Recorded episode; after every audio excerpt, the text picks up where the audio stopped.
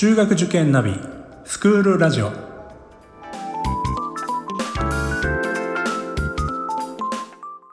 スクールナビゲーターののびるです。この番組は中学受験を目指すご家庭に学校の先生からの生の声や受験に役立つ情報をお届けするラジオです。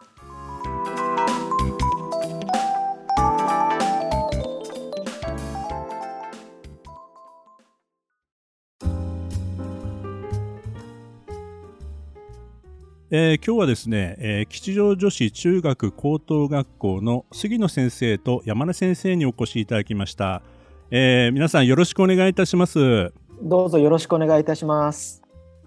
よろしくお願いいたします。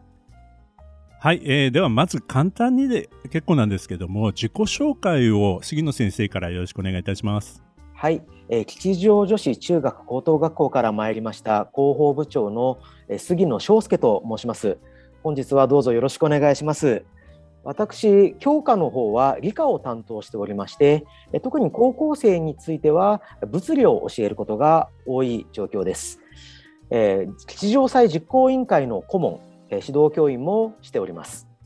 私は大学院の時からこの吉祥女子に、えー、勤めておりまして、えー、ずっとこの吉祥女子一筋というところで現在に至っている状況でございます。えー、本日は皆様に吉祥女子のことを少しでも知っていただけるように、えー、説明させていただきたいと思います。よろしくお願いします。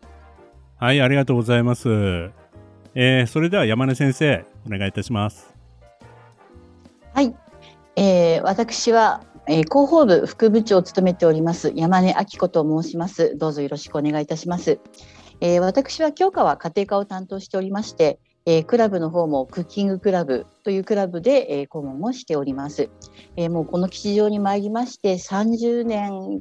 以上経ってしまいました。えー、こちらで長く勤めている分、生徒たちに対する愛情も年々深まっているというところですので、本日はその愛情をどれだけお伝えできるかなと、えーまあ、なるべくお伝えできるように頑張っていこうと思っておりますので、どうぞよろしくお願いいたします。はい、ありがとうございます。あの楽しみにしております。えー、本当に今もうこの収録じゅういちがつの末なんですけども、本当にどの学校さんもお忙しい時期で、えー、お時間取っていただきましてどうもありがとうございます。ではですね、早速ですけども吉祥女子のですね、えー、お話、えー、お伺いしたいと思います。えー、とまず簡単にで結構なんですけども、あの概要をですね、あの吉祥女子という学校についての概要をご説明いただきたいと思います。はい、それでは私の方からご説明いたします。あのこの吉祥女子という学校、ご存じない方も多いかと思いますけれども、え中高一貫の私立の女子校でございます。えー、大学附属ではございませんので、あの、まあ、受験校という位置づけになるのかなと思います。この吉祥女子という名前の由来は吉祥寺にあるから吉祥寺の吉祥から来ておりますので、あの時々吉祥女子って言われることがあるんですけれども、正しくは吉祥女子でございます。でこの吉祥女子中学高等学校、高校での募集はしておりませんので、都内の多くの私立女子校と同様に、えー、中学から入って、そしてろくねんかん全員一緒に過ごす、えー、高校から途中で入ってくる子はいない、えー、そういう学校になります。立地はですね、ちょうど実は中央線の窓から校舎が見えるんです。中央線の西荻窪駅と吉祥寺駅のほぼ中間にございまして、ちょうど中央線の窓から北側を見ていただくとレンガ調の建物というんですかね、そういった建物、中央にタワーのようなものがあるんですけれども、ご覧いただけると思います。中央線に乗っていただいている方からはもしかすると毎日実は遠くに見ていらっしゃる、そういう状況もあるのかもしれません。あの実はあの区市という境目で言いますとギリギリ武蔵野市なんですね。えー、ちょうどあのごじゅうメートルさんじゅうメートルぐらい歩きますと、ちょうど杉並区と武蔵野市の境目になっておりまして、ギリギリにじゅうさんくではないという、えー、そういう立地でございます。えー、ただあの周りが閑静な住宅街、あの荻窪の住宅街ですので、あのすごくあの静かなところで落ち着いて勉強ができる、えー、勉学、そして行事に励むことができる、えー、そういう環境なのかなと思います。西荻窪駅から歩いて、えーまあ、生徒などは早歩きでななふんはっぷんで着いてしまいますでしょうか。であのただ実は駅よりも近い場所に少し北側になるんですけれども、バス停がありまして、えー、実は西武池袋線あるいは西武新宿線の大泉学園上石神井というところから西荻窪駅行きのバスが出ています。そのバスに乗ってその校舎近くの吉祥寺市近くのバス停で降りていただくと、おそらくごふん程度で歩いてバス停から着くのかなと思います。ですので、あの本当にさまざまな地域から通学いただいてるんですね。こう中央線沿いの方はもちろんです。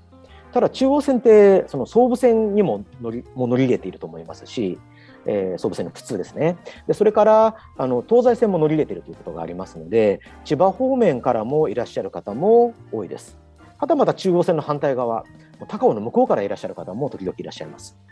でまた西武線がそのにほんありますので、上石神井からの方があのバスの本数は多いんですけれども、やはり所沢よりもっと奥の方の埼玉県の方からいらっしゃる方も多いですし、またこの新宿というところから中央線ですぐですので、さまざまな路線から新宿経由でいらっしゃる方も多いのかなと思います。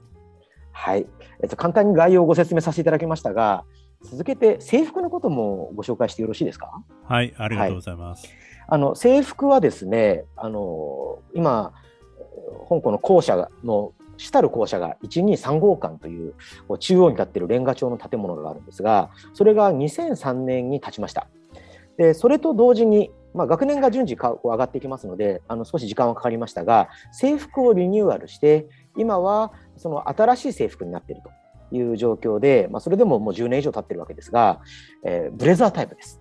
ブレザータイプの制服で、中学生はリボン、高校生はネクタイという形、そしてブラウスがオプションがありまして、白いブラウスの他に水色のブラウスがございます。はい、そしてベストはもちろんセーターもあるんですが、それ以外にスカートにもオプションがある。スカートは無地のスカートとチェックのスカートがありまして、これもその日の気分で自由に着ていただけるという形になります。あともう一つ本校で特徴的なのがスラックスがある学校なんですね。あのスカートではなくてスラックスを選んで、えー、着ていただくこともできるという学校になっていて、もうこちらにせんさんねんからあのこういった制服使ってましたので、あのだいぶあの結構早めにこういったことを導入していたのかなと思います。冬場などは少しこう寒いので少しスラックス率が高くなったりもしますし、あとは小学生のお嬢さんなどから話を聞くと、やっぱり普段ズボンで過ごしていることが多いので、こうスカートよりもスラックスの方が抵抗感がなくていいんだっていう、そういう声も聞きますね。あるいはこのスラックスがあったから吉祥に入ったんだ、だけど入ってみたらスカートになっちゃったけどみたいなそういう声も あのありますね。ですので選択肢がいろいろあるという意味において、えー、このように、まあ、紺色の落ち着いた制服なんですけれども、あのブレザータイプでスラックス、スカート、そしてオプションも選ぶことができる、えー、そういう制服で皆さん投稿していただいているということになります。ありがとうございます。あの最近はあのそういうズボンやスラックスの、あのー、制服を導入される学校も増えてるみたいですけども、早い時期からそういう風になってるんですね。そうなんですね。やはり本校は実は、まあ、後ほども説明しようと思うんですけれども、すごく多様性を認める文化といいますか、あの、まあ、いろんな意味の多様性って言葉があると思うんですけれども、あのそれが当たり前に空気のようにあるような、そういう校風でございますので、その時もあ、まあなるほど、そりゃそうだよねっていう形で自然に導入されましたね。何ら抵抗感なかったと思いますし、あと実はちょうど今コロナになってしまったんですけれども、コロナになる直前の、あの、まあ、にせんにじゅうねんのしがつからあの実は生徒会が動きまして、中学生の指定カバンが廃止されてるんですね。あ、それまで中学生は指定カバンが一応あって、はい、こう青色のバッグだったんですけれども、ただなかなかそこで物が全部入りきらなくて、でお弁当は別にサブバッグで持ってきたりとか、あのちょっともう全部入りきらないから一部の教科書を別のバッグで持ってきたりとか、ちょっと面倒くさかったんですね。でそれで生徒会の方が動いて、でそしてあの学校の方にそれをまあ要望してきて、でもちろん生徒総会なども通して、それであの廃止というところになって、ちょうどコロナ禍になったんです。ですから制服に付随することとして申し上げると、実は現在あのカバンも自由化されていて、高校生はもともと自由化されていて、中学生も自由化されたので、あの本当にリュックで通学する生徒が多いです今。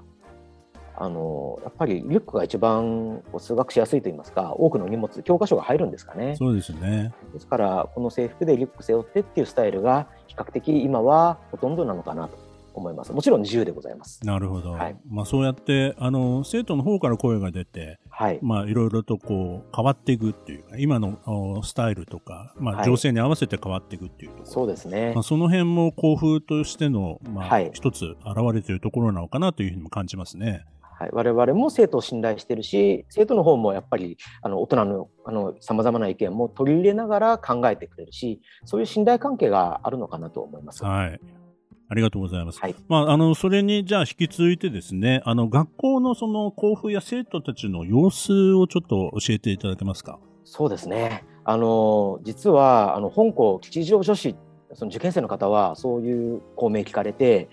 あの知ってる方は元気な学校なんですよね。すごく活発なお嬢さんが多いんですよね。はい、明るいんですよね。あのそういうあのお声をいただくことが多いんですね。確かにあります。はいはい、あのそういうイメージがどうやらあるようなんです。はい、ただ我々からしてみると、あの例えばクラスに入ってみて、実はいろんな子がいるんです。そんな元気な子ばかりでもないし、明るい子ばかりでもないしあのもちろん物静かな子もいますし、本が大好きでずっと机に座っていてっていう子も普通にいますし、オタク気質の子もいますし、あのいろんな子がいて、それぞれしかしそれが共存できて、しかもお互いもうきちんと認め合うことができるような、そういう、まあ、空気のような伝統のような、うまく言い表せないんだけど、それが当たり前だよね、それぞれ違って当たり前だよね、それでいいよね、お互いを尊重し合えるような、えそういう文化があります。でただあのやっぱり一方で行事などあのいくつか大きなものもございますが、やはりものすごい一体感が生まれるんですね。で例えばコロナ前の話になってしまいますが、あのコロナ前の吉祥祭、文化祭ですね、ではもともとくがつちゅうじゅんにやってたんです。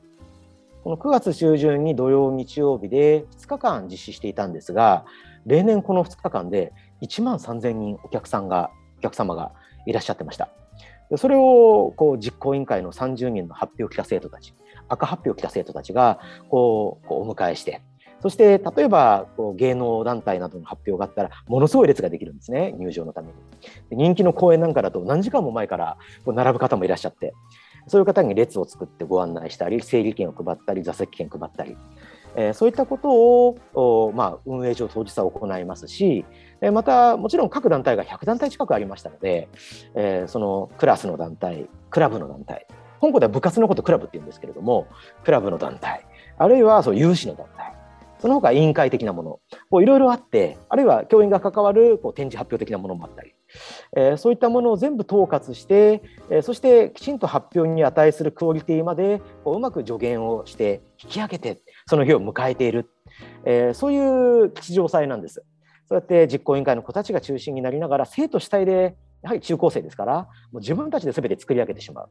う、その活気、ものすごい活気の中で、えー、力仕事も自分たちでやります。ステージなども全部自分たちで組み立てて、机を並べて、えー、机を針金で固定して、耐震シートを貼って、ベニヤ板貼って、こうステージも校内にいくつもできるんですね。で、もともと大きな会場では本当にせんにん以上体育館などでお客様が入って、で花形のさまざまな発表が行われてっていう、そういう非常に盛り上がる、えー、行事がございます。もう生徒それぞれにスポットライトが当たる場所があるんだと思うんですね。こうクラブもそうですし、その文化祭もそうですし、さまざまな場面があって、えー、それでこう自分の普段の活動とか頑張ってることをみんなに伝えられる、あるいはお客様に見ていただける、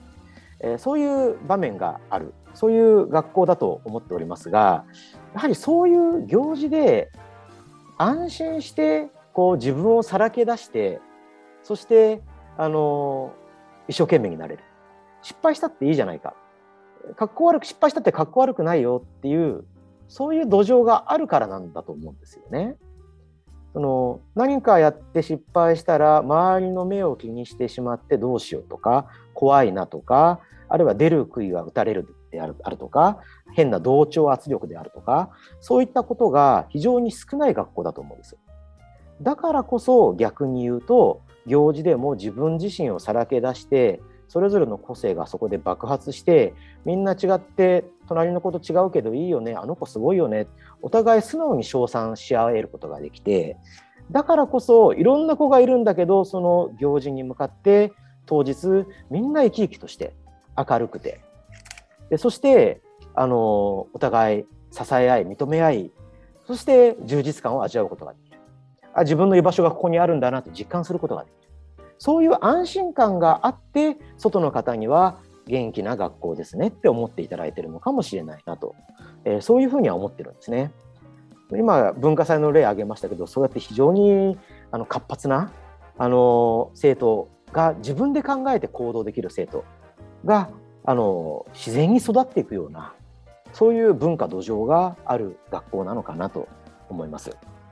はい、あのそれはきっと学校側としても先ほどちょっとお話しされてたように、まあ、生徒を信用しているという部分、はいまあ、こういうものがすごい大事なのかなと思うんですよね。やっぱりあの学校としては管理をしたくなってしまって、はいまあ、あの先生の方から、まあ、ある意味トップダウンをしてしまうと、子どもの方がなかなかそこで自分の自由さというかこう奪われてしまうと、まあ、発言一つとっても、ね、なかなかこうき、うん、あのすごく気にしてしまうとかいうところもあるかと思うんですけども、でもそういうことではなくて、あのお互いをこう信頼している部分があるからこそ、また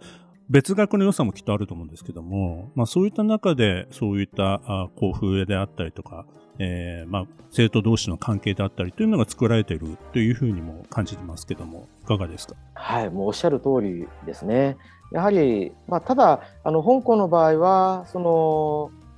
まあ、他校さんがどうなのか私も詳しくは存じ上げないですが、やはりあの入ってきた時はやっぱりそれまで小学校の文化っていうものがあるので、やっぱりあのどうしても今までの価値観で少し行動してしまうようなことがあったとしても、先輩たちを見てると自然にあそれぞれ違っていいんだな、一緒じゃなくてもいいんだなっていうことがあの自然にこう入ってくるんだと思うんですよね、はいはい、卒業していくときに、例えば高さんにアンケートなんか取りますと、あのやっぱり吉祥ってそのまま自分をさらけ出してそれを周りに認めてもらえた、こんなに居心地がいいことがあるだろうか、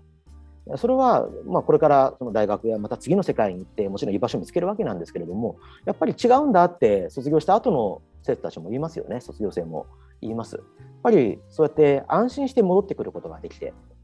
えー、その仲間たちと お, お互いにそれぞれち全然違う個性なんだけどすごいねって言い合えて、でももちろんみんなが一つにならなければいけないときはこうお互いきちんと意見をすり合わせて、そして一つの方向に向かって頑張ることができるんですね。でそういう中で例えばリーダーシップとかフォロワーシップっていうものも磨かれていくんだと思います。あの今文化祭の例ですが、例えばクラスで文化祭に参加するって言ったら、そのクラス の, その吉祥祭、えー、と責任者っていう子がいて、えー、その子が前に出て、じゃあどういうジャンルで参加しましょうか、どういう企画を立てましょうか、でクラスの意見を取りまとめてさまざまなアイデアを取り入れてブラッシュアップして、でその企画書を実行委員会に提出するんですね。でクラスの場合は実はそのジャンルもこの競争原理が働いていて、この人気のジャンルだと例えば喫茶ジャンルはごこまでしかあの出ることができないとか、芸能ジャンルはいくつまでとか全部決まってるんですね。そこで多少の競争性が実はありまして、でクラスでみんなで一つになってブラッシュアップした企画をそこに出していく、でそういうのの例えば話し合いの中心に誰がこうやっぱり前に立つ子がいるわけです。でもまた違った企画の時には、例えば運動会の戦略を考える、あるいはメンバーを考える、球技大会のメンバーを決める、種目どうしよう、どうしたら勝てるか、これクラス対抗なので、えー、そういうところでも前に出てもちろん取り仕切る子がいる。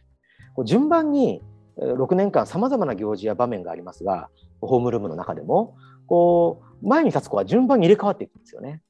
初めはうまい子を見てすごいなと思う、だけどそのうまい子がこうやってクラス何十人まとめてるんだっていうのを感じて、次自分が真似してみるんです。うまくいくときもうまくいかないときもあるんですけど、でもそれで前に立った経験があるから、次自分がじゃあ後ろで誰かを支えるとき、あ前にいる子はこういう気持ち、こういう不安があるんだろうなって想像することができて、そして支えることができる、まあ、フォロワーシップですよね、えー、そういったことにつながっていきますので、ろくねんかんで、まあ、そういった失敗してもいい、えー、でも時には前に出てみんなをまとめる、それぞれ役割があってっていう中で、やっぱりものすごいそういったリーダーシップですとかコミュニケーション能力育っていってるんじゃないのかな。私たちが卒業していく生徒たちを見て、やっぱりこの子たち社会で強いよなって思う、社会に出て強いだろうなって思う、そういう場面は本当に数多くありますね。はい、えー、生徒はあの本当になんでしょうね、卒業生がよく、まあ、あの遊びに来てくれるので、えー、その時の思い出話などもたくさんしてくれるんですけれども、えー、あの本校芸術系の、あのコースもありまして、えー、そういった生徒たちに対する、まあ、リスペクトがかなりありまして、やはりその生徒たちのその文化祭での活躍って並々ならぬものがありまして、そうですね、はい、そういう生徒がクラスに一人いるともうクラスの展示がパッと華やかになって、でいろんなこうアイデアとかも出してくれて、えー、そういうのを見てすごいなって。やっぱりあと絵があの別に芸術系のそのコースに行かなくても、あの漫画研究クラブ、まあ、いわゆる漫研というやつがうちにはあるんですけれども、まあ、今年の中学いちねん生はたくさん入ってるんですが、ちょっとしたイラストが上手とか、うんうんうん、あの気の利いたこういらあの何かを入れられるとかっていうような子たちも割といて、黒板にちょっとした落書きがあってもとても上手だったりするんですね。あー、なるほどね。なので、えー、そういったちょっとした才能をお互いちょっとずつこう披露し合って、でそれをみんなおーすごいと、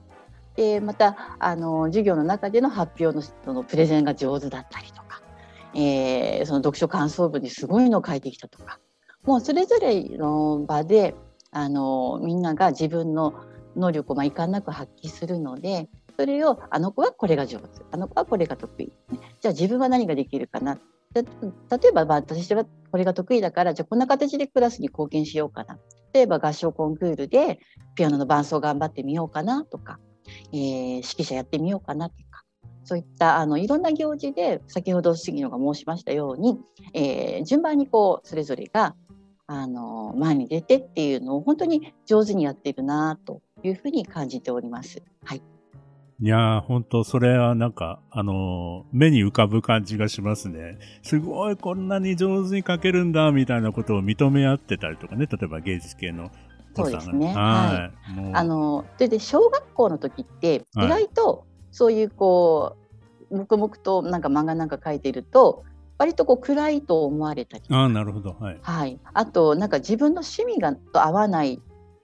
とかなので、あのハリーポッターの話しても誰も小学校ではあの乗ってきてくれなかったけど、中学入ったらその一緒にハリーポッター好きだよって言って乗ってくれる子がいるとか、もう宝塚が好きな子がい、小学校にいなかったけど中学に入ったらあの一緒にそういうのを見に行ける友達ができたとか、やっぱり小学校の時とは違う、えー、自分の趣味、共通の趣味を、えー、分かってくれる友達が見つかったりするということも、まあ、本人たちのいろんなところ、 あ, あるいはそういった今まで興味を持ってなかったものを持っている友達を見ることで新しい刺激を受けて、そちらの方向にあのちょっと目が向いたりとか、お互い本当にいい刺激を与え合っているなというふうに常々感じています。